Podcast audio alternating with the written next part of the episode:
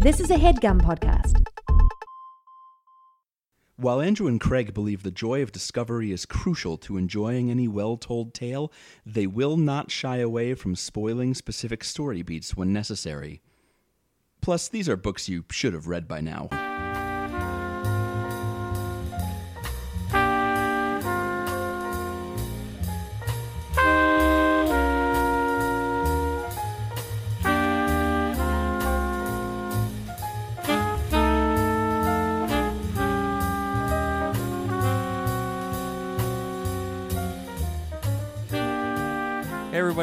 Overdue. It's a podcast about the books you've been meaning to read. My name's Craig. My name's Andrew. We don't have much to say, but we just want to tell you that this week we had a special guest, Natasha. We did a crossover episode with her last year for Bag of Bones, and we decided to get back together to talk about Johnny Tremain. Johnny Tremain. Yeah, that's Natasha from the Unspoiled Podcast Network. Um, she'll tell you a little bit more about how to find all that stuff during the episode. But yeah, it was, it was super fun. We we always like, like recording with Natasha, and um, we really like introducing our audiences to each other. Yeah. We think they're compatible, if you know what I mean. Whoa. Whoa. Check out the book. Check out the books. All right, everybody, here's our episode with Natasha from Unspoiled talking about Johnny Tremain.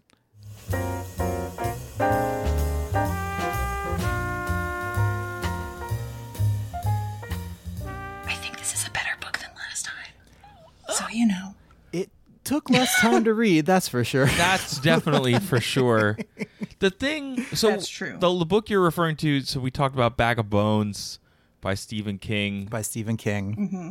And I had forgot. I'm just having flashbacks now to how much of that book was not set in that small town in Maine before mm-hmm. things started happening. Oh yeah, right. Because he just like he just was Stephen King for a while, and then Yeah. and then the book got started. Yeah, like there's a just a of the way half in. a book of him fighting with his publisher, Oh yeah, that's which is supposed to be interesting for some riveting stuff. None of that in Johnny Tremain. No, It's That's mostly fanfic about the Revolutionary War. it is Yeah, I a think bit that's of a yeah. It's like a Revolutionary War. Like, what is there a is there a male version of of Mary suing that like Harry Harry Marty doing- Sue. Marty Marty suing. Um, that like, what if we just plugged a boy that wasn't real into history? Now, uh, plenty of people have done that, but the ways in which this story does it, I think, are pretty good. Um, now you have read this, Har- Natasha, right? I'm sorry, I'm stuck on Harry Harry Bluing. Harry Bluing. He did. Yikes. Yeah, I read this as a kid a few times, um, and really loved it. I'm, you know, was a book nerd as a kid, and I liked things that were either British, like children's literature, or set in Britain, or in this version, there are lots of British characters. um, that's enough for me, I guess. And uh, I just don't think I was ready re- when I came back to it for, like I said, Johnny Tremain's kind of an asshole, and also she's way more nuanced with like depicting the various sides of everything than I expected. I thought it was going to be like, oh, remember the redcoats? They're horrible people, and there's a scene with a pretty brutal attack on a Tory in the street, Mm-hmm. and the Whigs are obviously like the revolutionaries, and I didn't remember that at all. That she's like willing to portray them as being a little bloodthirsty and like an, in an unnecessary way at times. Right, yeah, and at the same time, Johnny has some like pals at the stables who like hang out with them and give him work and like teach him how to horse sometimes. Yep. Indeed, yes. and there's That's like under my skills on my resume is horsing. there is, there's that one bit toward the end. Let's just jump right to the end of the book where everybody's fighting already. But um, Yeah. that thing where he passes um like Lieutenant Stranger or whatever his name is, and is like, I well, think yeah, a his couple name days is ago, actual Lieutenant Stranger. I think that Yeah. might be his name. a couple like a couple days ago we might have been friends, but now if I go over and try and make sure he's okay, like he'll probably have me shot for, you know, for helping out the Sons of Liberty or whatever it is. Um, so yeah, where do we want to start? Like, I have a lot of facts about es- Esther Forbes, who wrote the book. Um, Yeah, what do you got? Yeah, normally in my intro, I'm like, "This is the book by so and so," and I did not do that this time. so thanks for like giving her credit It's okay. that I did not do. Everybody Nice. knows about I have Johnny another Tremain. glass of wine over here. Um, so she was a she was born in 1891 and she died in 1967. She was a novelist and a historian, um, and she won both the Newbery Medal for Johnny Tremain and then the Pulitzer Prize for history for her book. Um, it's a biography, an autobiography. Uh, Paul Wait. Revere and wait, it's one of the kinds of biography. Paul Revere She and the world. traveled through time and inhabited Paul Revere's body, and then wrote a book. It's called Paul traveled- Revere and the world he lived in, and it's about Paul Revere and the world that he lived in. It was published in 1942. Um, and yeah, I guess apparently one of her great uncles was Sam Adams. I don't know if she can Oh. like back that up or if she just like it's like telling people that you have an uncle who works at Nintendo, but that's That's what how she I says. got all the games early. yeah, I love that's the comparison that you went to. that's just Like, that's where my brain just lives. really. I uh, dated someone in high school who claimed to have been babysat by the Pink Power Ranger, the actress, not the Power Not. Ranger. Oh, that's too bad. but I don't. a Again, lot less interesting now. unverified claims. Um, though I do think Andrew, th- something that makes me think that might be real. She was in 1960, I think, inducted into the American Antiquarian Society, Right. which was actually founded in 1812 by like a bunch of those guys. Um, and it's gone on to like mostly preserve a lot of uh, printing history, like documents and stuff from pre 20th century, like what we'd call British North America, I suppose. Um, yeah, I've, like the, at first, it just sounded like a really polite way to say an old folks' home. yes. Mhm. Antiquarian Society. No, Grandma, it's not like the other places. I swear, they have books. um, So yeah, what But, else uh, do I? What do you Oh, got? I was just, what do you have? Do you want to talk for a while? Because I Well, can I- keep going, but I'll talk for a little bit. I'll say that she uh, she started working at Houghton Mifflin in Massachusetts before she moved to New York to write her novels. Um, her first published novel, "Oh Genteel Lady," exclamation was- point. exclamation point. Excuse me. is Um, it? Oh, I love the exclamation points and published things. in 1926. It was the second ever book of the month from the Book of the Month Club, which does exist here in the year of our Lord 2018. so that's kind of neat. That's pretty wild. It's a. It's like I'm gonna look into that. yeah, it's like Blue Apron, but books, I guess. um, A better way to book.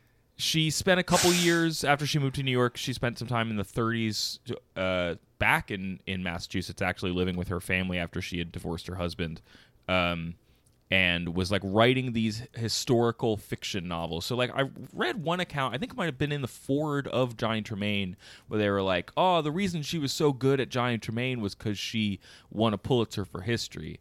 Uh, and that might be true, but also she wrote like three historical fiction books set in that period of Massachusetts. Yeah, like her her second mo- well her, of her early books, the most famous one and the one that I think is still in print is called uh, A Mirror for Witches, which is about the Salem witch trials. Mm. And then yeah, the Paul Revere book and this one are her three big ones, but I came across one called The General's Lady, which is about a real woman. Exclamation point. No, Yeah. I wish. the, the exclamation point is in the middle. The General's Lady um, is based on the true story of Bar- Bath- Bathsheba Spooner, excuse me, uh, who That is a name. was the first woman ever hanged in Worcester, Mass, and the was part of the first capital case of the United States because Wow. she hired two former British soldiers to kill her husband so that she could be with her lover who did not kill her husband when she asked him to. uh This lady sounds rad. Why is there not a movie about I her? think there, I think there is stuff about her, so you could go look her up. It seems she was pregnant with her lover's child, and it seems like they sped up the trial because she was working with British like former prisoners of war, so there was like an anti-loyalist sentiment. Um, yeah, look up B- Bathsheba Spooner, I suppose. You don't name your kid that and don't expect her to be hanged for like attempted murder. Come on. That's just what's gonna happen. Shout out just- to I- all the Bathshebas out there, I I suppose. think it's just, it's just good to celebrate historic firsts. You know, you're hanging from that glass Yep. ceiling. Um, there is an introduction in my copy of Johnny Yeah, yeah. That I thought was hilarious because I had no idea this was even allowed. But it says there uh, there was more that made the book unlikely. As a writer, Forbes faced enormous struggles. She had to work her way through dyslexia. She rarely spelled a word the same way twice. Her punctuation was a series of dashes, and that's it.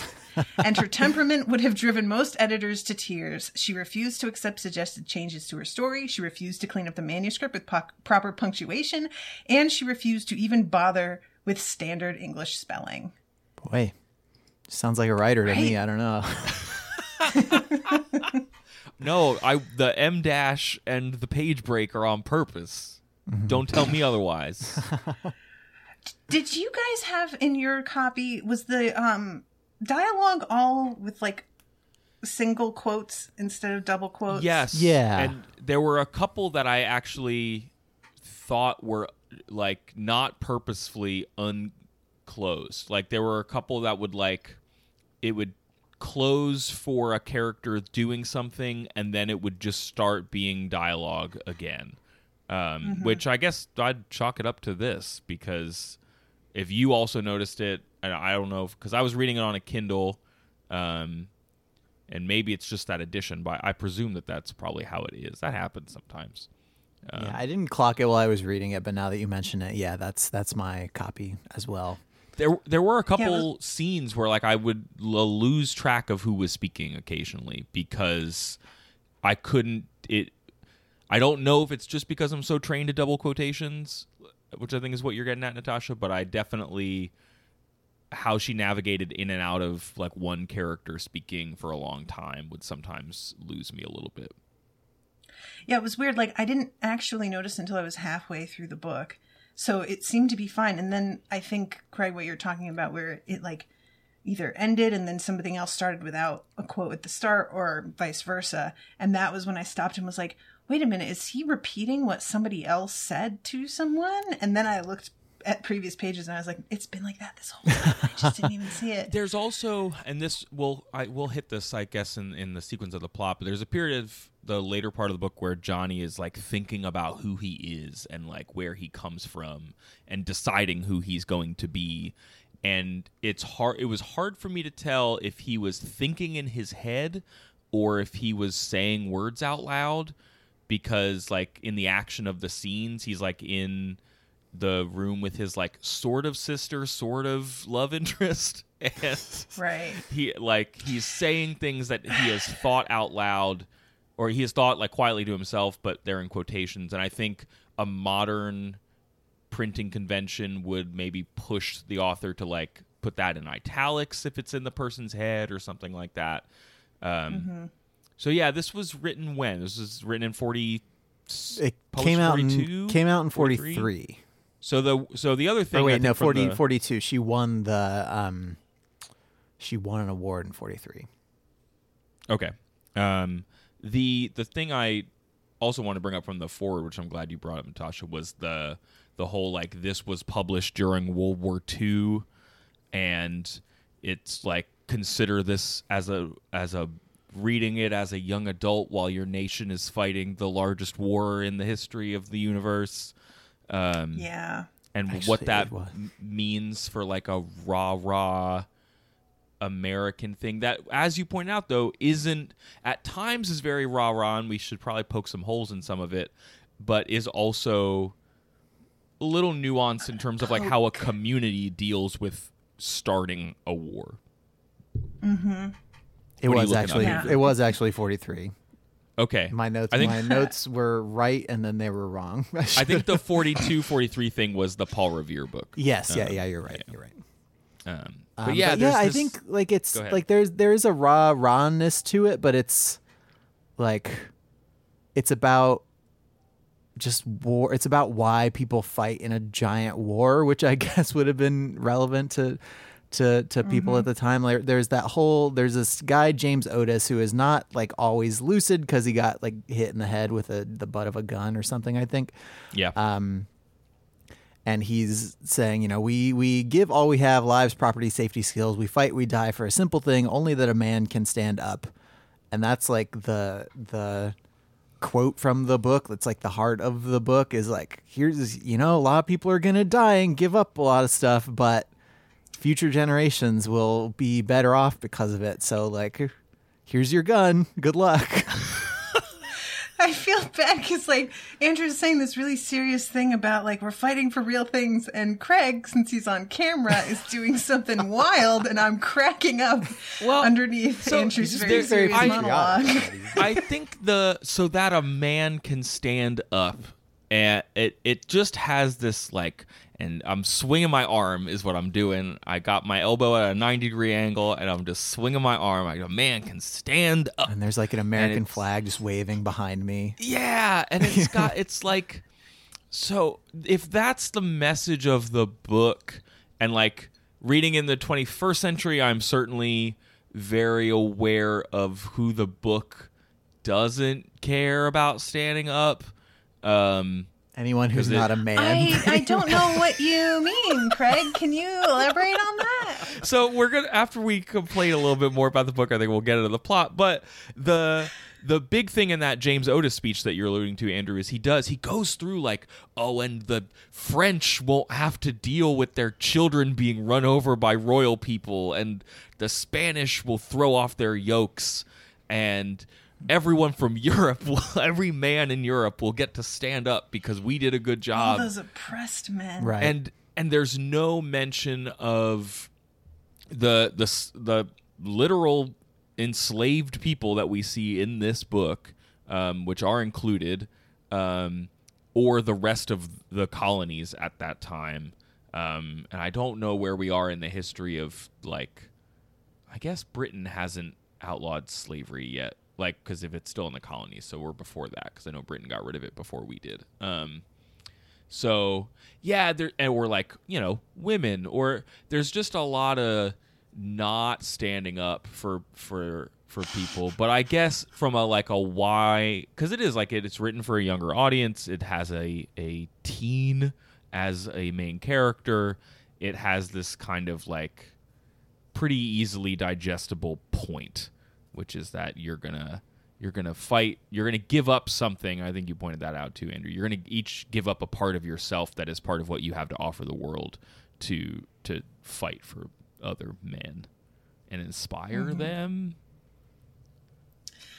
Yeah. Um. All right. I'm gonna like. I do want to get into the plot. I really do. I swear, and we will. But There's not too much of it. We'll be okay. I want to address because, you know, I'm gonna I'm gonna talk re- like current events a little bit. Oh. But there have been a lot of protests and things that have been criticized for being either violent or people being open to the suggestion of violence in retaliation for having their human rights trampled upon. And there have been a couple of instances where property has been damaged and there's all kinds of blowback to that and people claiming that this isn't the right way to protest and that this isn't acceptable. Um it's not the american way and like reading this i could not stop laughing because do they know what happened or are, is it just like what kind of history were these people taught? Because that's how everything began was like bashing the windows of people's shops in taking their stuff and throwing it in the harbor. And they were careful to like only destroy the very thing that they were protesting against specifically mm-hmm. in the scene of the Boston Tea Party. Nevertheless that's like thousands of dollars worth of property that has been destroyed. And we celebrate that. That's something that we take pride in Right. as Americans that we did this. Mm-hmm. But you know they were white so it was fine They were white dudes in the 1770s. yeah. Yeah. and like dressed as Indians cool, super great. And then Um, yeah like, we won't talk about that speaking weird, bad like old Walt Disney cartoon Indian speak, Indian speak, like whatever horrible thing you want to call it. Um, Yep. but yeah, that's that's a it's an interesting point because um like the the version of that that we get I think in like school is the sanitized sort of noble version. Like oh if if the if we just gotten representation in exchange for our tax money then you know then then it would have been fine. But like people in Washington DC who pay taxes without having representation in Congress like they're not burning down a Starbucks or anything to like protest. Right. Oh, and yet and yet you're seeing like contemporary state legislatures try to like pass laws that like you are liable for you know the police pay or whatever like if you break a single like pane of glass like you're liable for all the police pay that uh you know was put in during a protest or something like that. It's like uh, all of the stuff that happened when in the first, I think like around the f- very first Women's March in D.C. Um, a lot of those folks have actually, I think, been cleared in court, but they were like maybe. I think it 20 all got thrown out yeah I think it all got thrown out. Yeah. Um, but a lot of that was based on what you're saying, Natasha, which is like property damage and you know ta- taxpayer money wasted. It's like, n- shut up. Right. That's it's, Yeah, there's- I just, our like, country there's- was I- I- founded on this.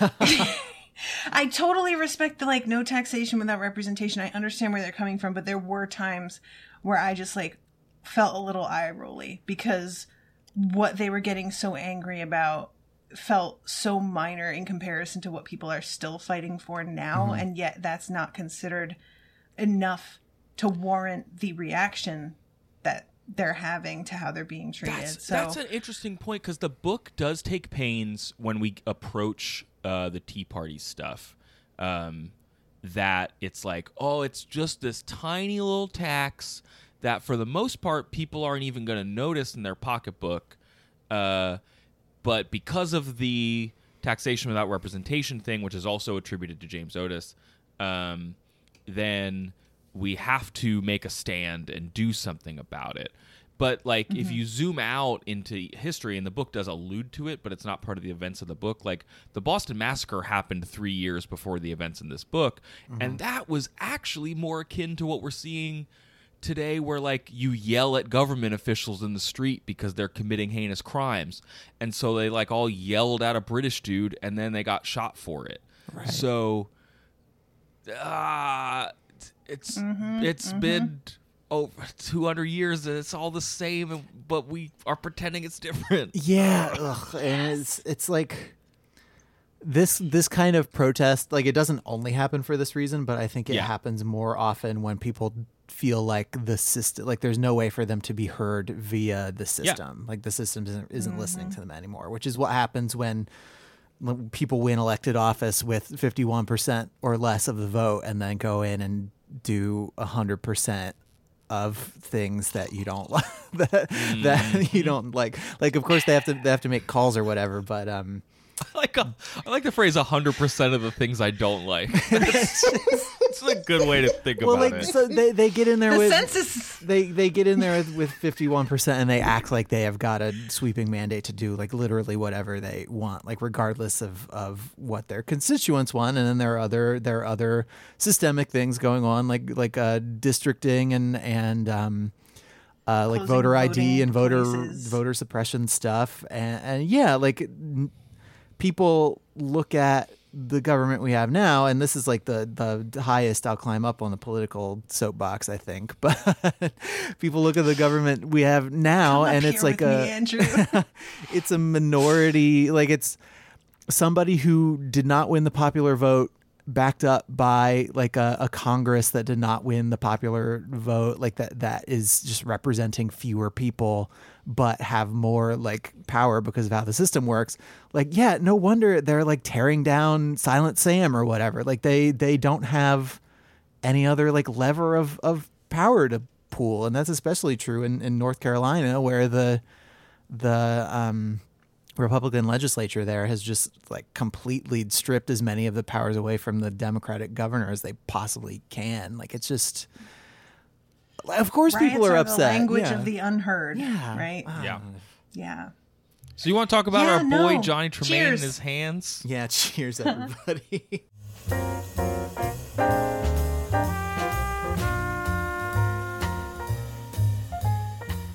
Andrew, I heard you were thinking of starting a silversmith business.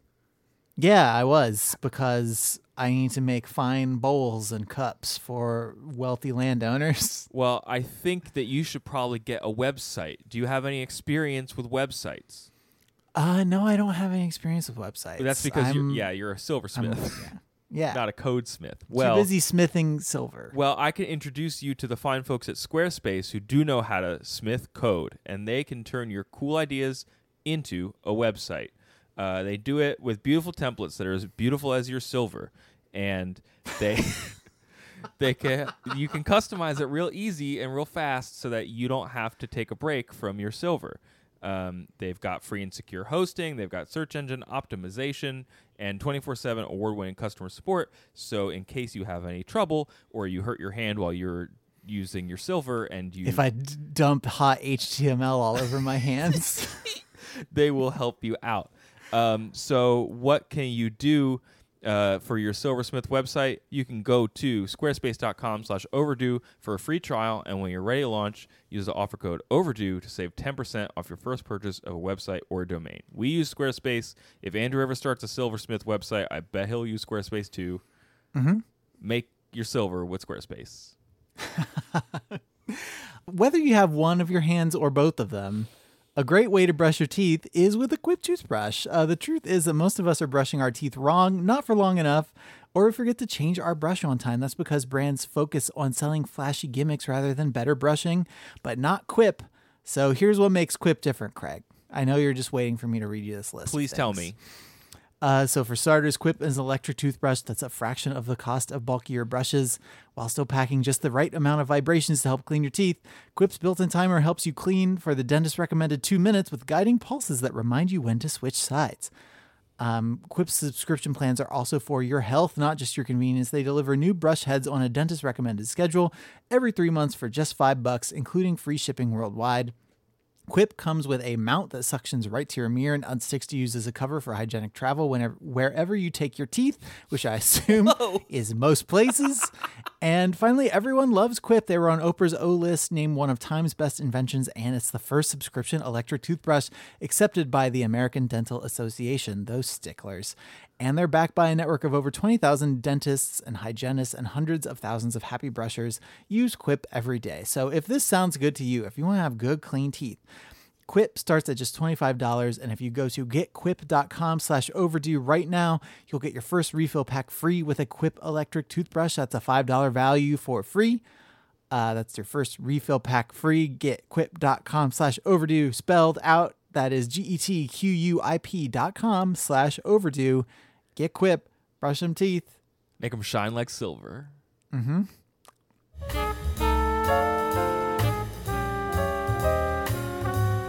So there's this guy, Johnny Tremain, who does silver. So I will. So we've talked. We've we've talked about Esther Forbes. We've yelled about the government, and I Check, check. think that actually, like, what I remember about the story of this book, because I don't think I was assigned to read it. I think I probably fell asleep when we watched the movie in elementary school. Um, I never even knew there was a movie Yeah. until like two days yeah, ago. Walt Disney. Walt Disney's daughter is in it for like a hot second. Whoa. Um, But I mostly knew that this was a book about a kid whose hand got messed up and that it was set in the 1700s. I did not remember the like that there was a Revolutionary War fanfic element going on. That's like the whole Um, thing. What are you Yeah, I thought it was mostly about like a sad apprentice boy uh, who got his life ruined. Um, so, Andrew, would you like to correct the record at the top of the book for me? What Want to tell me what who this boy want? is? I think Natasha should do it because I just talked a whole lot. Oh, that's fair. That's fair. Self conscious about it. Um, you know what? I'm really happy to introduce him because I feel so deeply that Johnny Tremain is 100% correct to be as horribly prideful Ooh, as he is that I resent what happens to him right up until the end of this book, and I do not forgive Esther for doing this to him. Oh, no. Um, I like the idea that she inflicted this book on Johnny Tremain. She could have done And you know, it's interesting because- yeah. But she, right? He's at her mercy. And this is what you do, Esther? Come on. Um, but I remembered it differently in my, from reading it as a kid. I thought that what happened to Johnny's hand happened because, completely because of what Dove d- does as his like little practical joke. And it turns out that's not exactly true. So I had to rethink some of how I felt about this. But Johnny Tremain is an apprentice in the Laphams. Is that how Yep. we want to say it? Yeah, let's say? Laphams. Um, in the Lapham silversmith shop.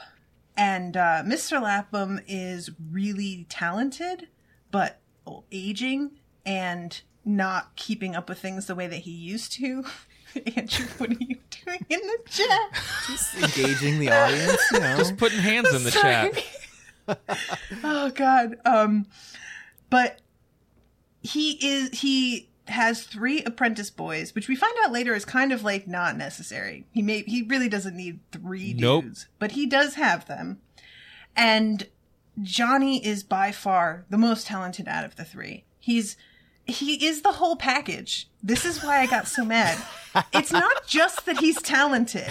He's also a good manager where he's on people and knows what needs doing. He's checking the inventory of coal. Do we need more coal? Do we need to order more? When there's an order being placed, he's in the background, low key writing it down because he knows Mr. Lapham doesn't write that shit down so people get the wrong order bare minimum shit here, people. We're not asking a lot. You order something, you want to get what you ordered, and Johnny is ensuring that this happens. But he has to do it off in the background because Mr. Lapham will get offended mm-hmm. about how there's this apprentice. Maybe just do your job. Maybe just do your job, So- and he doesn't have to be this guy. So the Jerkos working with Johnny Tremain are Dove, Thank you for taking over. are no, it's good. are Dove, who you alluded to earlier, and I, in my notes I put Dove and somebody, and I looked up his name later. His name's Dusty, but he doesn't matter. Dusty. Um, Dusty's real young though. Yeah, and Dove is older than Johnny Tremain and resents how good Johnny Tremain is at silversmithing and how he carries himself to the point where sometimes he goes up to Dusty in a corner and is like, "Yo, I'm going to stab Johnny with some scissors." Like he literally says that to Dusty sometimes. Um and but Forbes and this is where you and Forbes uh, part ways, Natasha. I think Forbes is like very careful to be like, hey, if Johnny weren't so stuck up and proud, he could have been friends with Dove. He could have recognized. Why would you want to be friends with Dove though? Dove, yeah, like pardon my language, but Dove seems like a real crumb bum. I'm real Andrew. Look, I didn't want to do this on the air, but I don't accept that kind of language on my show, I and know. I'll thank I'm you sorry. to take I, that side. I'm- I take it back. Yeah, you gotta call him a real ass butt. Is that that's what he is? yeah. That's it. I just um, like Dove doesn't have any redeeming features. We go the whole book, and he doesn't grow as a person at all. No, he's he's So- that's but that's kind of the thing is like and Forbes keeps being like Johnny Johnny realizes that. Johnny realizes that Dove is morally and emotionally stunted and could use someone to take care of him. And that he's ultimately very weak, whereas I think their initial relationship, Johnny always sees him as a rival that needs to be like beaten. Um, That is one thing I really liked about around. about the book is that Johnny. We see Johnny grow from like 13 or 14 Yeah. to 16. Is that the rough span of time? He's like And 15 Yeah, or think 16 by the end of the book. Yeah. Yeah, he's Yeah, definitely it's he's 16. 16 by the end. But yeah, there there are a couple of moments where he like he looks at Dove and thinks about him in a different way. He looks at um like a, a shirt that his dead mom Oh, made that was a really touching. yeah, and, and he just Yeah. like he realizes that he is now old enough to like understand what the stuff means and and like put himself in other people's shoes a little bit more. And I, I thought that was a an interesting way to show like his progression as a character and his like maturity. Yes. Meanwhile, I, a full-grown adult, I'm like, yeah, all right, 14-year-old Johnny, you get him. So like the everyone knows that he's super proud and arrogant. Like So the Laphams, uh, Grandpa Lapham and his wife and their daughters Dorcas and Madge, um, and their and someone's daughters Isannah and Cilla. Um, as I said before, Johnny has like is gonna marry Cilla when he grows up, but right now it's a weird sister relationship. And Uh, Mrs. Lapham isn't isn't Mr. Lapham's wife. Oh, she's his- she's his daughter-in-law. Oh, okay. That's that helps me out a lot. Yeah. Actually, makes sense of what's going on. They all like like the, how useful he is, but always kind of give him shit for how Johnny he is.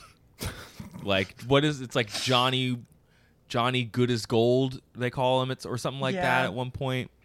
Yeah, Um, there's um, and there, so there's a there's a section where they have to read from the Bible, and the the from from the book. Mr. Lapham's selections for his boys were sometimes designed to point out some fault in a member of his household, especially in the reader. Dove was always being asked to read about sluggards and going to ants. And then Johnny's section is turn to Proverbs 11, second verse. When pride cometh, then cometh shame, but with the lowly is wisdom. Proverbs 16, 18th. Pride goeth before destruction, and an haughty spirit before a fall. So, like, hey, Johnny, pride goeth before the fall, my dude. Yeah, at, he literally says like, "Hey, D- Johnny, do you think God would like you?" And Johnny goes, "Not especially." But then there's like later, okay, I'm going to read this. He decided to do nothing that would lay him open to such criticism for at least a morning, but he couldn't help it. First, if he had not jumped on Dusty, the furnace would have gone out. Then he had to explain to his master how badly Dove had done the spoon. Although he tried to sound humble, he was soon behaving perfectly naturally, standing over Mr. Lapham with his notebook in hand, reading off exactly how those spoons had been ordered. I'm, I stand by it. Listen, sometimes sometimes you just need somebody at a business who is willing to be the asshole because that's what makes things run. And Johnny is going to be that guy, and that's just fine. Well, Good. I was kind of, I, I kind of am also a little impressed with how the book it brings up pride when it's um, not just with Johnny, but when Johnny is talking to Mr. Lapham about like the Whigs and the Revolutionaries and and Mr. Hancock, who's ordering this special silver bowl um, that will lead to Johnny's uh, fall, but. Um, he's like asking Mr. Lapham about it, and Mr. Lapham's like, I don't know. They seem like really uppity, and they should be. God wants you to be humble, and they think that they should like rebel against an entire country. And so I, I found it interesting that like the book actually doesn't agree with that part, but the book does think that Johnny should probably be more humble. So there isn't a one to one in in how Forbes is treating Pride, which I think also speaks to you, Natasha, being like, yeah, this dude is he's very good and he should be proud of himself. I just like, you know, I think what would have made the difference to me is if she had had at least one person who was really trying their best but just couldn't quite reach the level he was sure. and was still but like Dove is actively doing shit to fuck with him. Yeah. At one point it's like, "Oh, there's no coal left. I didn't tell you because I didn't think you wanted to know." Hmm. And then he when he's ordered to go get some, he brings back really low quality stuff coal. that isn't adequate for the job. Like I'm, t- I'm saying this is the kind of thing I'm like I can't get behind. Oh, he could have been nice and then they would have been friends. Why would you want to be friends with somebody like Well, that? He's also, not missing out on Yeah, anything. like, hey, Dove, where do you think your food comes from? you know, How do you think of business? this isn't works? like I'm going to McDonald's and just not doing my job and I go home and nothing really happens to me because I leave work at work. You live in that McDonald's. It's like if I'm out in a boat and there's a hole in it, and then as we're going down, Dove is like, you know, I knew about the hole before, but I didn't tell you about it because you were a jerk to me once. Like, what are you doing, Dove? So this is all building towards there's lots of like little foreshadowings that Johnny is gonna get his someday. Well, Um, and to, to drive this home, so there's he's uh, John Hancock himself. I think is our first brush with a famous historical figure. There's like a mention of Paul Revere, but we see John Hancock first. yeah, has has ordered this special like ornate bowl to go with a set that Mr. Lapham had made many many years before when he still like gave a shit. and Yeah. so he's done all this work to like make the the stuff match and he's thought about it a lot but because of the cold thing i think like he just doesn't he doesn't have enough time to do it before the sabbath and mrs lapham who It's because he's a perfectionist. Right. Johnny, like the Cole thing is that day when he's finally ready to Sure. do it, but he keeps on making it and realizing it's not right. It's not right. Why doesn't this look right? And Mr. Lapham is like, no, it's fine. Just make that. But he knows. Oh, Right. that's right. It's not. And then he So goes that's to when Paul, he goes and he goes sees to Paul Paul Revere, Revere. and Paul Revere's like, "Nah, Mr. Lapham sucks. You're right. You gotta fix it. You know what's up, Johnny." See? Paul Revere knows. and paul revere says hey it, anytime you have some free time like come silversmith for me a non-idiot and i will pay you well for your time. So um so yeah, he's going to be the Peter Parker to Paul Revere's Tony Stark. So um, Johnny's going to make this bowl, but he runs out of time, and so he has to do it on the Sabbath, which really drives home like how mad he's making God because nobody's supposed to work on the Sabbath, and Against Part- the law in Boston at the time. yeah, um, Yeah. partly because like they have to be real weird about like the smoke coming out of the chimney and everything. Yeah. Shit because nobody that can tell you're working or somebody's going to narc on you. Um, yeah, Mrs. Lapham, who intermittently seems to have her head on her shoulders, realizes that Mr. Lapham is going to let this opportunity pass them by, and so she says, "Okay, Johnny, you can work on the Sabbath, and I'll I'll do what I can to help you." But as a result of Dove being a jerk and Johnny not doing the normal stuff he would to tidy his workspace because he's like very I don't know, he's just like very into making this thing and he's hurrying and he's worried about it. He slips up and he pours like molten silver on his hand. And Yeah, through a Yeah, through Dove a, goes and grabs a broken crucible, mm-hmm. And puts it Johnny there. like rushes when he sees that it's spilling all over the place, and like kind of trips and lands hand first. he literally falls. Pride goeth before the fall. Thank you, Esther Forbes. Yeah. And so is from from then on, like what is what is his injury? Is that his his thumb is kind of fused to the rest of his hand? That's how I read it. Yeah, it's like it, it and all his gets hand is like curled together. in. Yeah, yeah, yeah, yeah. Yeah. Just because the like the the way the wound heals attaches all the digits kind of together in a way that, that renders him unable to silversmith. And they do not see a real doctor because it was against the law to be working on the Sabbath. So he Mm-hmm. gets like some herbal treatments from a witch slash midwife or something that shows up. And, And apparently, like her care was excellent, except for she didn't like set the hand the way that Yeah, she could have right. Yeah. because it was going to be really painful to do it. So that's one of the, those moments where I rereading it, I'm like, oh, that's so that sucks so much because Yep. she's like trying to save him from pain, but it could have made such a difference to his life. Yeah. Yep. Still, the worst thing about the American healthcare system is like sometimes you just gotta see a witch and you can't see a real doctor because you can't afford it and you're working on the Sabbath. Man, I hate it. Yeah, my healthcare plan is a brujeria. or just head over to some occult shop for some herbs today. Bathsheba's got your back on this one.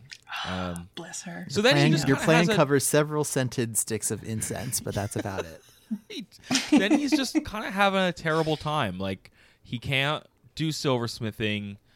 He's for a period of time he's still living with the Laphams, bumming around town trying to find a new job. He doesn't want to do any of those jobs. Yeah, and the Uh, I Laphams noticed- feel sorry for him for about like three days, and then they're like, "Man, why Yeah. isn't this kid doing anything anymore?" He's walking around town, quote, wearing his hat at a rakish angle with his hand in his pocket. Mm-hmm. Just kind of like Yep. being a dude who doesn't want to do anything. They hire a different guy named Mr. Tweedy or Tweedle. Oh, is that so good? Mr. that Johnny Tweedy. just kept, keeps calling a squeak pig all the time. I like when characters have names that tell you how you're supposed to feel about them. Very Dickensian, yes, that's true. Yeah.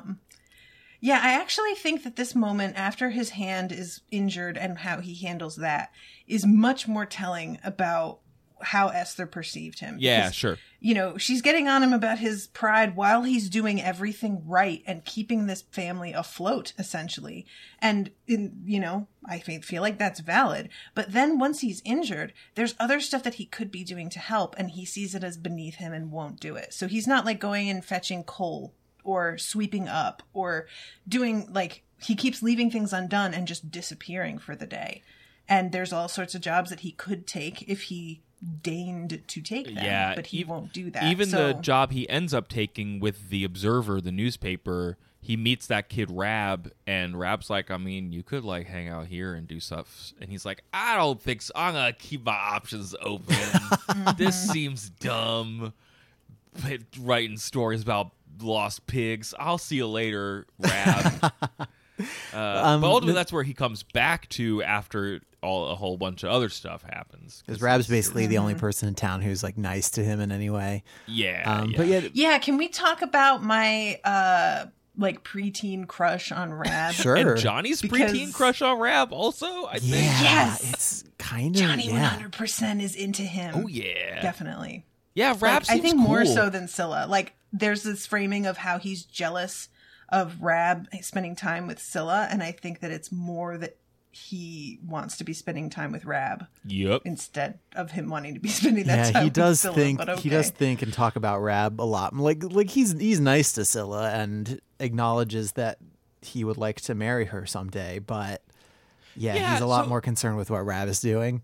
Yeah, I think we're we're Mm-hmm. kind of like gushing a little bit about how into Rab Johnny is, but I I do also just appreciate that it is it's just like a dude he wants to spend time with. Like whether like friendship or whatever it is, like he's just like that's a guy I want to be around and I'm invested in him. Like that is a cool thing to to have in this book. Um Rab is like he's always kind of aloof and I think the only two things that get him really antsy are dancing and fighting. but Yes. it takes a lot for him to get involved in either, but when he does, he means business. Right. yes. Um, Um Before we totally And- move on from the from like Johnny the the aloof wanderer, Natasha, Oh, you, sure. you mentioned that um you really identified with Johnny. I want to like I wanted to talk about that a little bit because I like in this I totally get him just like feeling totally horrible after he can't do the thing he does anymore. Like as somebody who gets a lot of like my sense of self-worth out of like the work that I do and like you have a sign behind you that that that is like all, dedicated to hustling. So I wondered if you had a a similar reaction to that. dare you talk about that life on the air, sir? Um, but yeah, I mean, like that's an enormous. There's been some Tumblr posts circulating recently about how growing up as somebody who's good at things without trying, hmm. you get so much positive reinforcement, and then you get thrown out into the world in college, and you're among people who are in many cases just as good as you are, and you haven't run into that before, and how we utterly fail to prepare kids after lavishing them with praise and awards and all kinds of things to like you know reward them for their work we do not do that for adults. And so once we go out into the world and we're still trying or trying even harder than we used to we're not getting any of the reinforcement that we crave. And we have to find a way to give it to ourselves which doesn't mean as much to us. Um, so, in summary, thank you for coming to my TED talk about me tying my self worth. But yeah, I mean, it's it's really hard to read now, and it was also hard for me to read as a kid who was extremely artistic, who re- like when Johnny is doing this and is making something that everybody else is saying that's perfectly fine, just make it, just do it, and he's like, this isn't right, and you mm. guys aren't even good enough to understand why this isn't good enough oh my god i just so understand that. There were so many things that i was involved with that people were like that's fine. And i'm like this is not fine. I have to do two like more days of work on this. And i can't believe that you can't see that.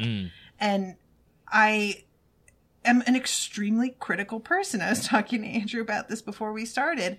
Um so yeah like relating to Johnny like being frustrated with people not doing the bare minimum of their job and being really invested in doing well simply because he wants to make something beautiful. Like that's really all it is is he wants to create something gorgeous and will he get credit and pride and money for that? Yes, but like he could have just made it as it was, mm. not as beautiful. And he still could have gotten praise and money for that. And that wasn't enough for him. And some of it may even been like, Like, he yeah. he got Paul Revere's attention, right? And so he Yeah. like he knows that what might look fine to a client, like people who know what they're talking about are going to see it and they're going to judge him by that Yep. and that might like affect how like people he actually cares about the opinion of might think about him. So yeah.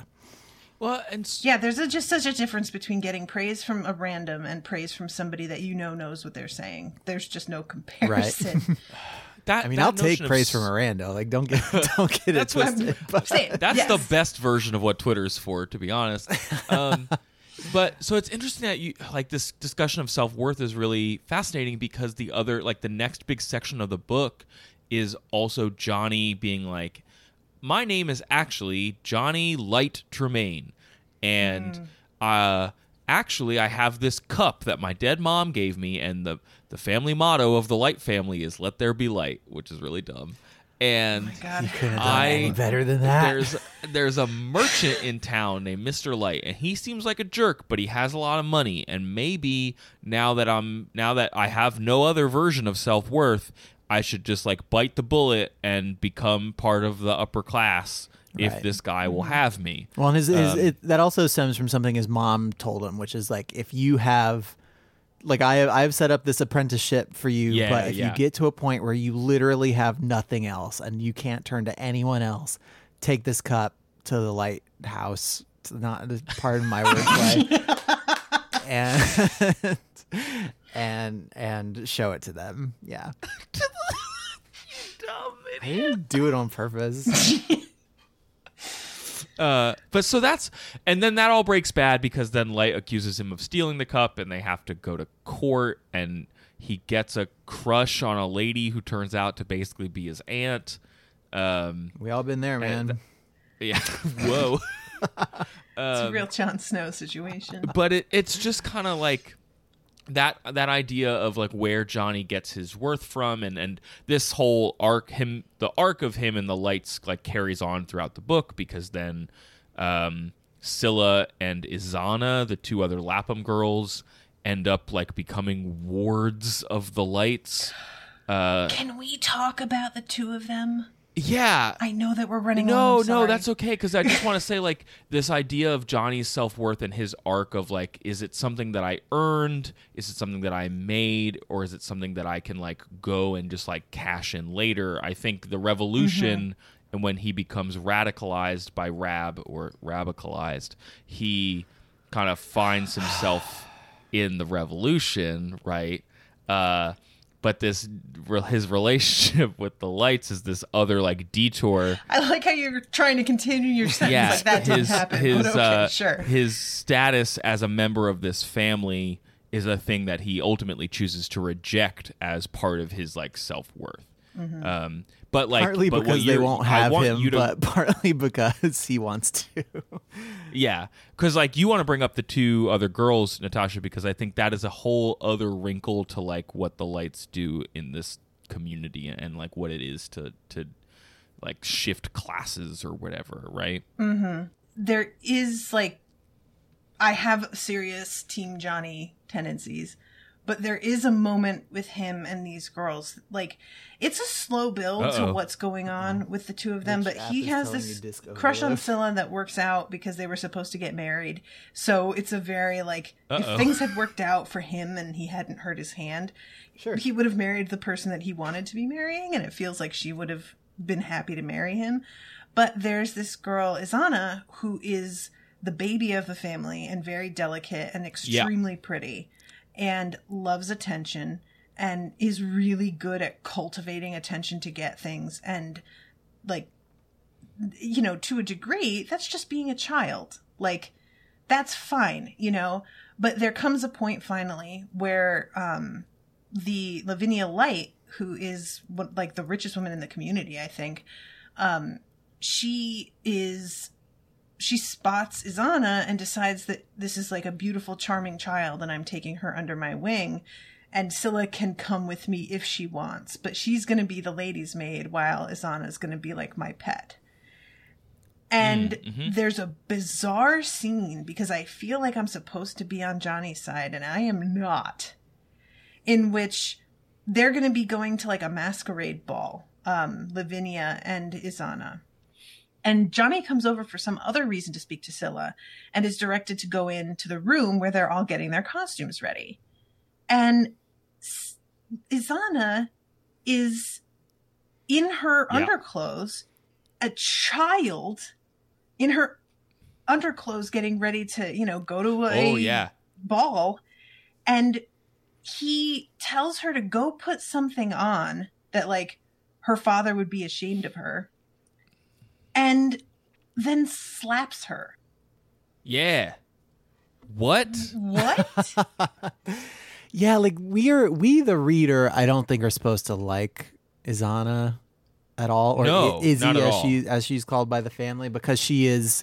You only ever see her being spoiled. Like the the way you are literally introduced to her is Isannah was so weakly it didn't seem worth making any plans for her maturity.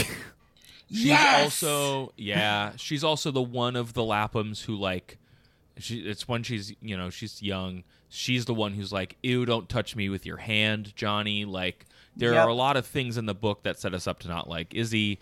Also, we are meant to really not like the lytes at this point in the book. So for the most part, we're I guess supposed to be like prepared to be on Johnny's side when he slaps what is essentially his kid sister. Um, Right. But no, it's pretty bad. it's not great. i just and don't understand what she was thinking with that scene like I how does I- how does a grown where he's like grown in the era like you know 16 years Yeah, old yeah. slapping a child how am i supposed to be on his side I come don't. on I mean, maybe you're not supposed to be. Like maybe in that moment you're supposed to see a Johnny that is that is pushed to a breaking point, and it's a it's a fl- it's a failing of his, right? Like I Well, guess- Yeah, like there, there are a couple things going on. Like one, he, I mean, he should be the one who's been invited into this family's bosom and like enjoying Yeah, all true. of the all of the benefits of having all their money. That's so like that, I hadn't actually even thought of that aspect I think of like it, but that's I- true. that might be a little bit of it, and then just seeing like Isannah being kind of a brat and also being distant from Cilla. Like there's there's a bit at the end of the book where um, Lavinia Lyte is going to go to Europe to like to wait out the war, basically. And they do this this thing like with a puppy in a cartoon where Cilla and Lavinia Lyte or like, which of us do you love more? Like, come come to the one that you love more and stay with us. And like, I I think the re- the only reason I can justify like Johnny in that moment is like one the lyte like family thing and two like him being really like he he knew he knows better than anybody how much Cilla did for that kid and Right. Isannah is just like totally willing to to leave Cilla behind like because she likes pretty things and she likes being like a lady's you know, Yeah, little doll yeah. baby basically. Yeah. Yeah. Yeah, that scene where where Izzy decides to go and like Lavinia's like, "Oh, she'll be an actress and everyone will love her." And I'm like, "It's the late 1700s and I know that like people there were star actors, but I don't think it's a, re- a reputable profession. so you're just going to steal this girl from her home and then like make her into a plaything. Cool job, Lavinia." Was Lavinia Lyte the original stage mom? Like, is that what we're is that what we're setting her up to be? I think that's probably true. Um, as we like, we should probably keep pushing. So, what about the longer Revolutionary War plot? Like, worked for y'all, the Harry Bluing of it all, like putting Johnny, inserting Johnny into history. Uh, in like these tiny little moments where like of course someone did that so why isn't it johnny tremain Yeah, I feel like comparing him to Forrest Gump would be more apt, honestly. yeah that's true because he's Yeah. like this minor character who actually was like just in the corner of the frame when every single thing happened. I did think it was interesting, give especially given um, given Esther Forbes' obvious like penchant for history and her like love of studying this period and getting things right. Um, I think it is interesting to have the book set not from one of the like heroes of the Revolutionary War who were mostly like moneyed, educated dudes, Yeah. and instead having this like working class kid who's mostly an yeah. errand boy through it, like the person who we're seeing seeing the whole war through the eyes of. Like that that's an interesting perspective to me, I think. the two events that like he really takes part in aside from like running information around is like uh, Sam Adams has to give this speech about the deal with the tea and if he says one word if he says like one set of words then the tea party happens. And if he says another set of words they don't. And Johnny's the one who has to hear those words and then like blow a whistle. And then also he's the one who gives the signal to the guy who gave the signal to Paul Revere, which is Right. like, okay, yeah, someone had to do that. Um, we have no evidence of who that was. Why- So why not Johnny T-Bone? Why not my boy Johnny? um, yeah, and then it and then it's just like here's Johnny living through this like siege of Boston where some of the English people are okay and some of them aren't and he's dealing with this family drama. Um, some of the things that I found interesting about the way that she did this was just like, and I remember not liking this as a child reading this because, you know, you hear the name Sam Adams and John Hancock, and they're like these figures of almost godlike importance. Mm. And you expect them to be really remote, dignified. And Sam Adams is kind of a bastard. Like, Yep. He's he's a jerk to his friend who's got like a mental illness thing happening kind of in front of a crowd not wanting to invite him to the thing and being really dismissive when he finally does speak and speaks beautifully and captures the attention of the whole audience which apparently Sam can't handle at all because he's a huge diva. And also he's a little bit bloodthirsty. Every time Yeah. somebody's like uh so maybe we could settle this he's like yeah no we're not settling this i'm gonna Nah. murder somebody Yeah, it's Um, it's really interesting how she resists like mythologizing them because she has this this kind of famous quote Forbes does. Uh, most American heroes of the Revolutionary period are by now two men, the actual man and the romantic image. Some are even three men, the actual man, the image, and the debunked remains. So I think with that, you kind of get into maybe like Jefferson a little bit, Yep, or like yep. people who like owned a lot of slaves and were really bad to all of them. Debunked But, um, Remains is a really good band name, actually. Yeah, um, that.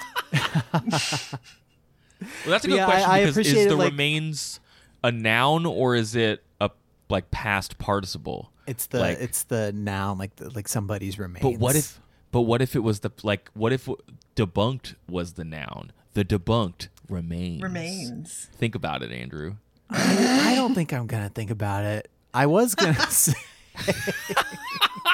it's it's interesting. You get all these super super famous figures, but the most time you spend with them is like drinking weird kombucha up in the attic of the newspaper. Yes. Make make my weird revolution tea, boy, and like bring it to me. Yeah. they're grating nutmeg and adding limes, and I'm like, this is really Brooklyn-y. But um, I think probably, you know what? If you took a lot of the founding fathers and just plunked them down in like a Brooklyn artisan craft cocktail bar, Oh, I think yeah. nobody would be able to even tell. They'd be into it. and also i don't know if I, i'm assuming that this is historically accurate but um i think it's john hancock was having like problems with headaches. There's like frequent references to him holding his head in his hands and just like Huh. dealing with that. And there's a part where sam adams he uh his palsy is mentioned and that Oh, gets yeah. worse when he's excited.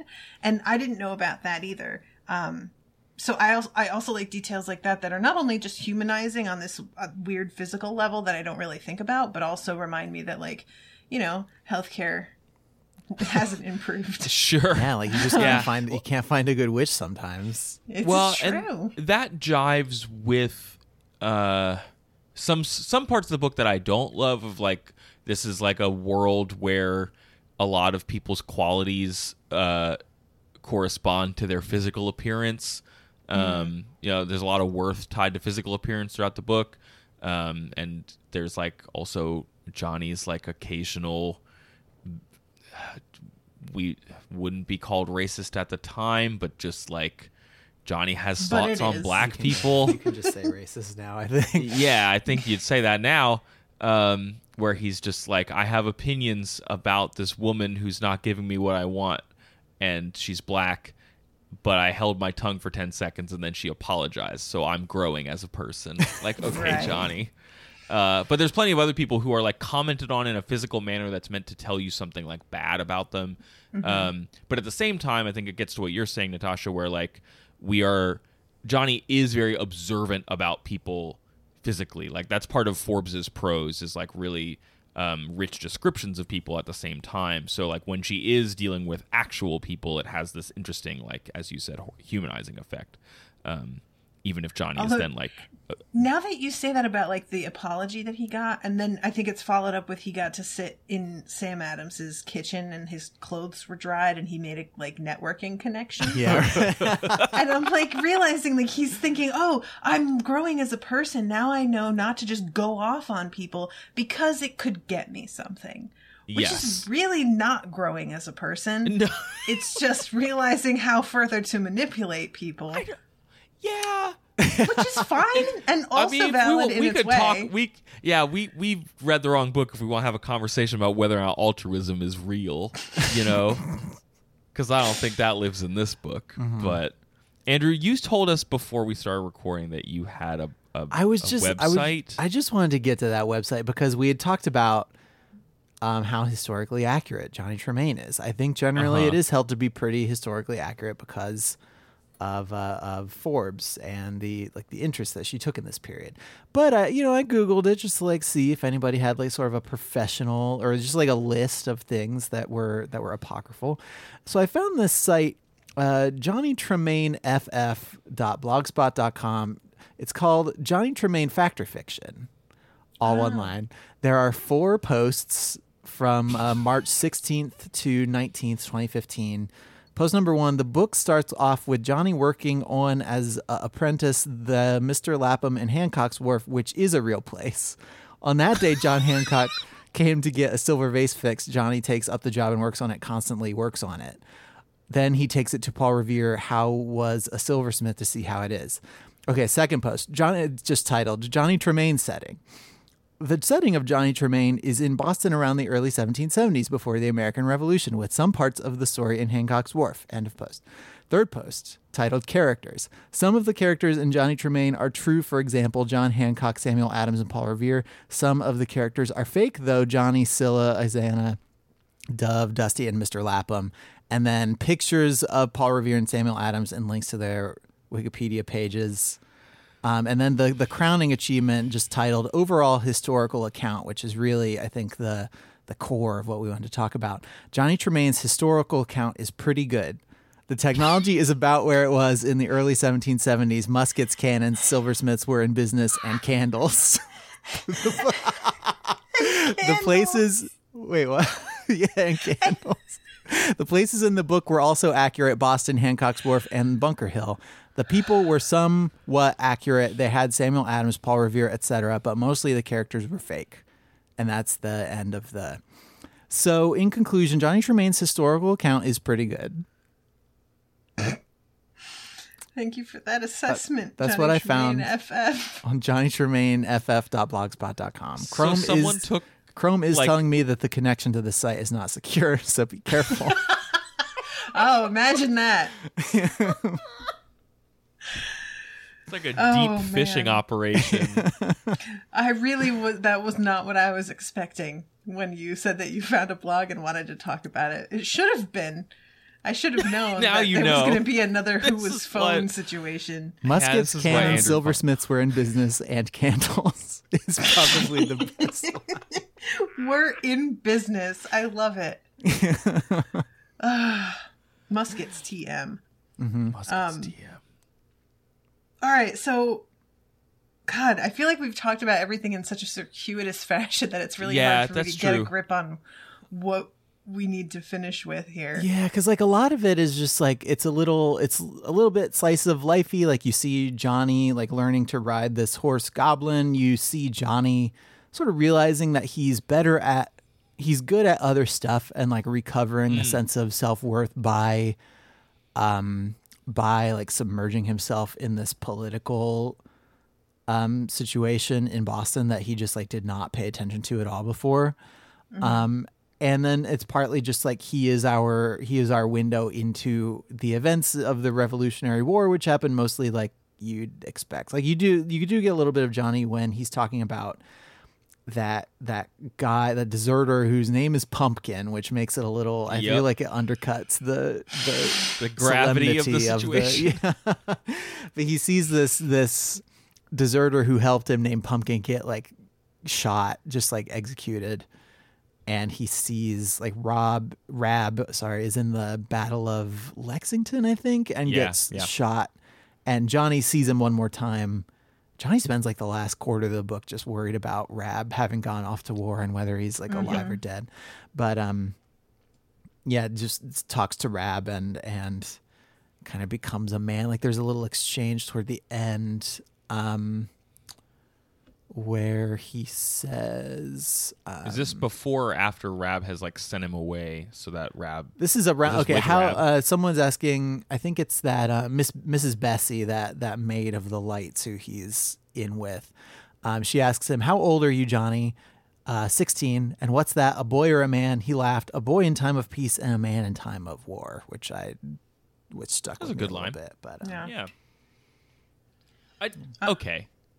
Go ahead. No, go ahead, Natasha. I have, a, No, I have a tiny bone to pick. Did anyone else at the end? So he he goes, he finds Rab, and he has a sad moment with Rab. And he's talking to, I guess, Doctor Warren, right? Mm-hmm. And the doctor's like, "Hey, could I just like see your hand for a second? And he's like, "Why? What about it?" He's like, I think it's just some scar tissue. If I cut it, you'd be fine. Like, I found that unsatisfying from a, like, Johnny suffered this injury that changed his view of himself and then became himself despite it was a thing I was really on board with. And then the doctor's like, "What if snip snip and you're you maybe you can't make silver again, but I'm gonna give you your hand back. You can shoot a gun." Like, I I guess that's supposed to be heartwarming, but I think it felt too easy. Do folks Um. disagree? I don't disagree in principle, but I feel like for a kid's book, it's predictable. Yeah, that's that was part of it. I felt like I was like, "Oh, you're gonna do that." He doesn't just like go on to be himself.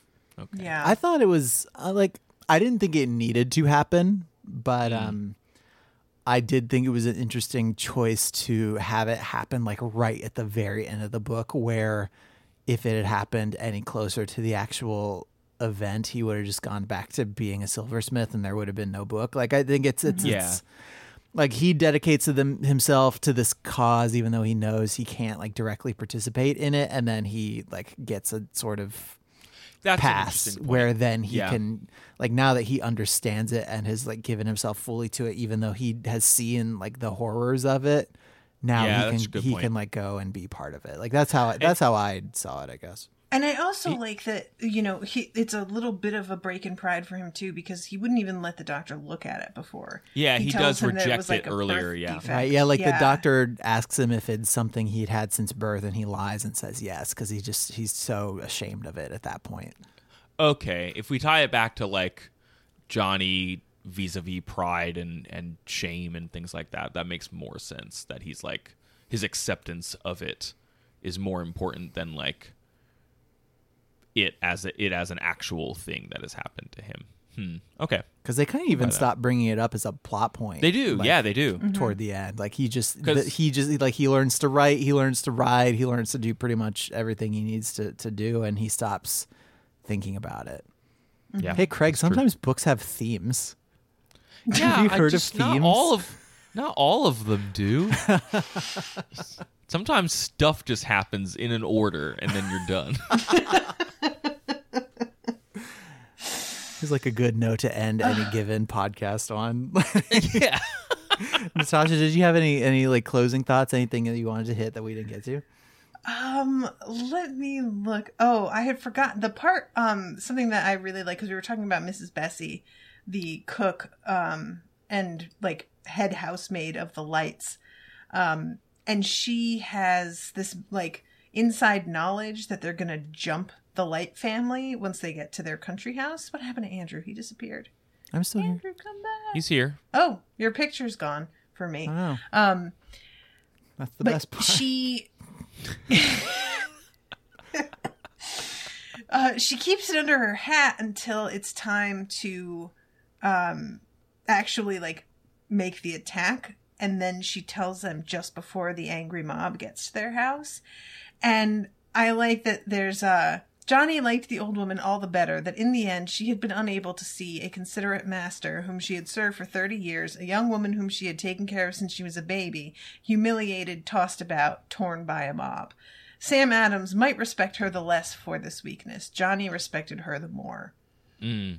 Um, there are like a few moments like that in this book that I like where it's really unclear what the right right thing is to do mm-hmm. Yeah. in terms of like what's the right thing as a human being and what's the right thing for the rebellion and what's the right thing for just like common sense and being smart about things.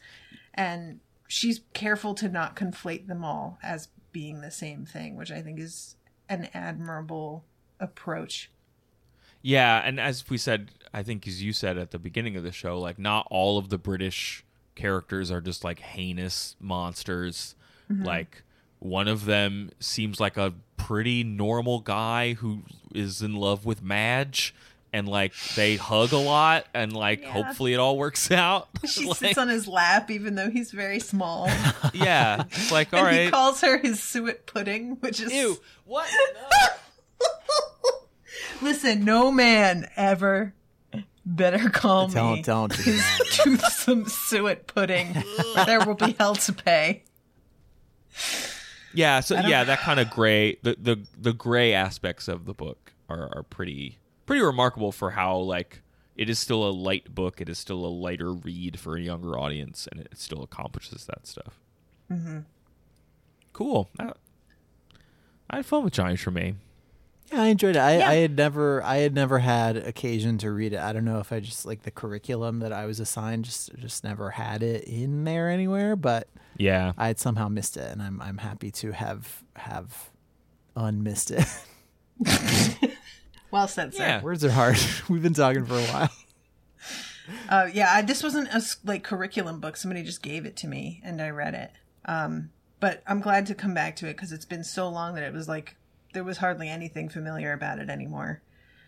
Um, so yeah, thank you guys so much for joining me on this. Thanks for having Oh, us. it was This is super great. fun. Yeah. Um, do y'all want to do some plugs before we? Oh, what are our plugs, off? Craig plug. I think just our uh, our show and it's What? many it's it's various accounts. Overdue. Facebook.com slash overdue pod. Twitter.com slash overdue pod. www.overduepodcast.com. That's Those it. are the ones every week we read a book that one of us hasn't read before and we talk about it. And usually it goes okay. yeah. And you guys are doing for um, I think it's not just patrons only because you post it on your regular feed too. The the stop Homer time. Yeah, Y'all stop are show time. time. That it's right? show within a show. Patrons get it early, but everybody else gets it too. Where we're reading um, Emily Wilson's new or newish now translation. I guess new in the terms of like The Odyssey. the scale of the Odyssey Odyssey. is, yeah. But uh, Emily Wilson's translation of it, which is really, really excellent. It's the first full translation of, of the work by a woman into In at least into English. Yeah. yeah. Um, and we're yeah we're having a lot of fun with with both her translation specifically and just generally with the goofy things that happen in that book. So it's been yeah it's been a lot of fun. Yeah, I've read the Odyssey, and listening to y'all's interpretations of some of it really puts into perspective. Because you know, you just sort of take things for granted because it's a myth and whatever. But when you say it in a certain way, I'm like, oh yeah, that's kind of shady, huh? well, and it, it is fun because we don't normally go through books at that granular of a pace.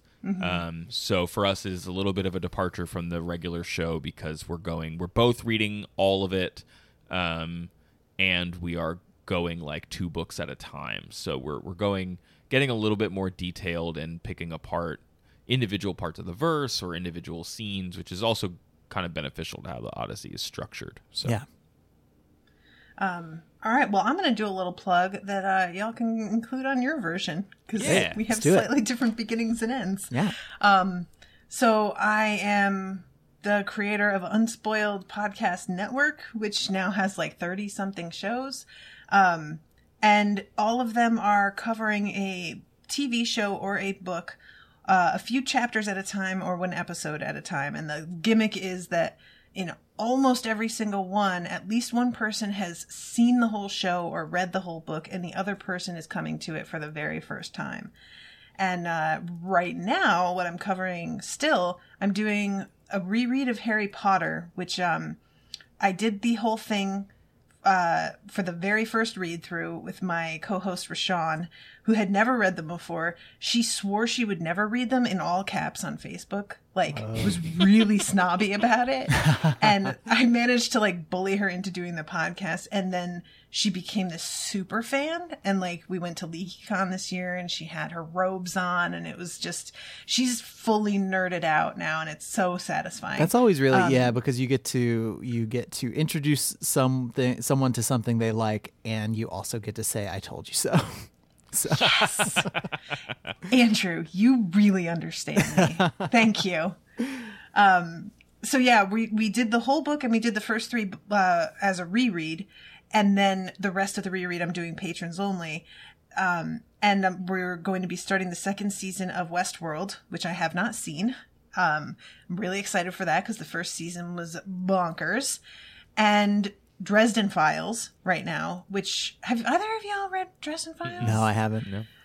Uh, if you want something that's just fun to kind of like listen to as a really, really well done audiobook, it's James Marsters who does those books. Highly recommended because they're super fun and they like covering them as a podcast is awesome, but you really can fly through them and have them just be a relaxing thing. Um, and yeah, it's just uns- there's like so much that we did for Unspoiled. We did Hannibal. We did the first season of True Detective. We did Justified. We I ju- am just wrapping up on Dark Tower. Spoiler. Some of it's good, um, and there and doing Legion and Orphan Black right now. Um, Oh, cool. So yeah, there's a ton to it, and uh, there's a lot of patrons only stuff. I'm going to be restarting Black Mirror soon for patrons only. So You know, check out Unspoiled, guys. Do it. Um, Woo! yeah.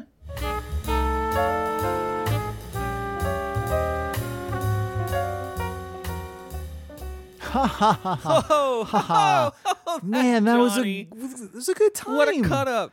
I can't believe he dumped all that silver on his hand. I can't believe but he dumped at all the that end, tea in the ocean. Oh man, he's just dumping stuff left and right, and then his hand was fine at the end.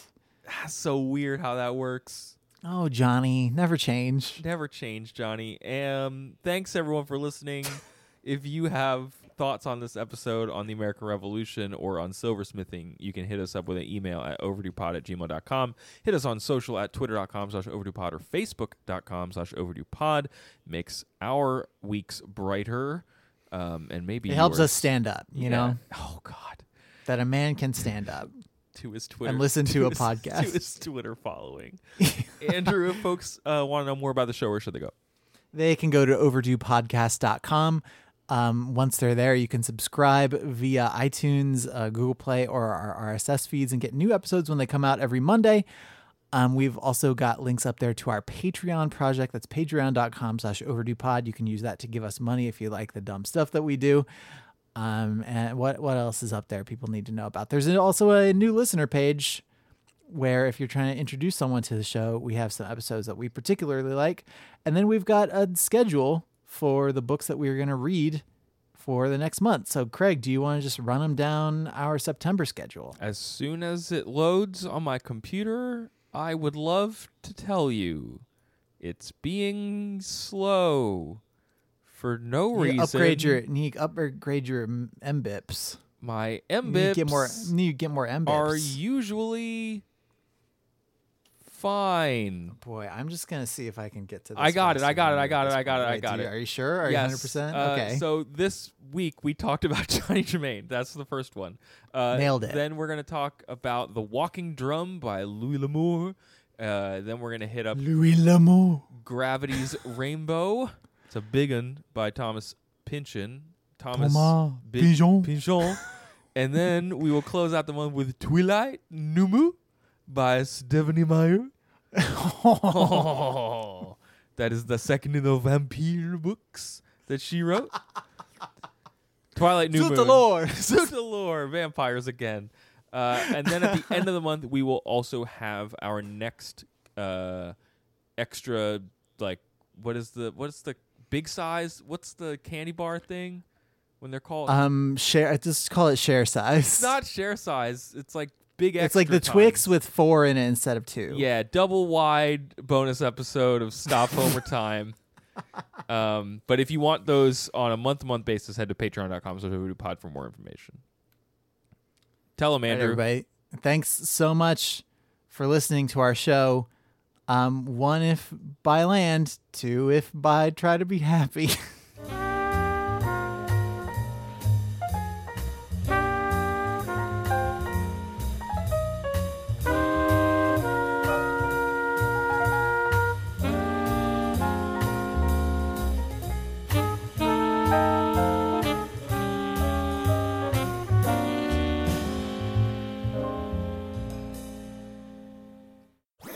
That was a headgum podcast.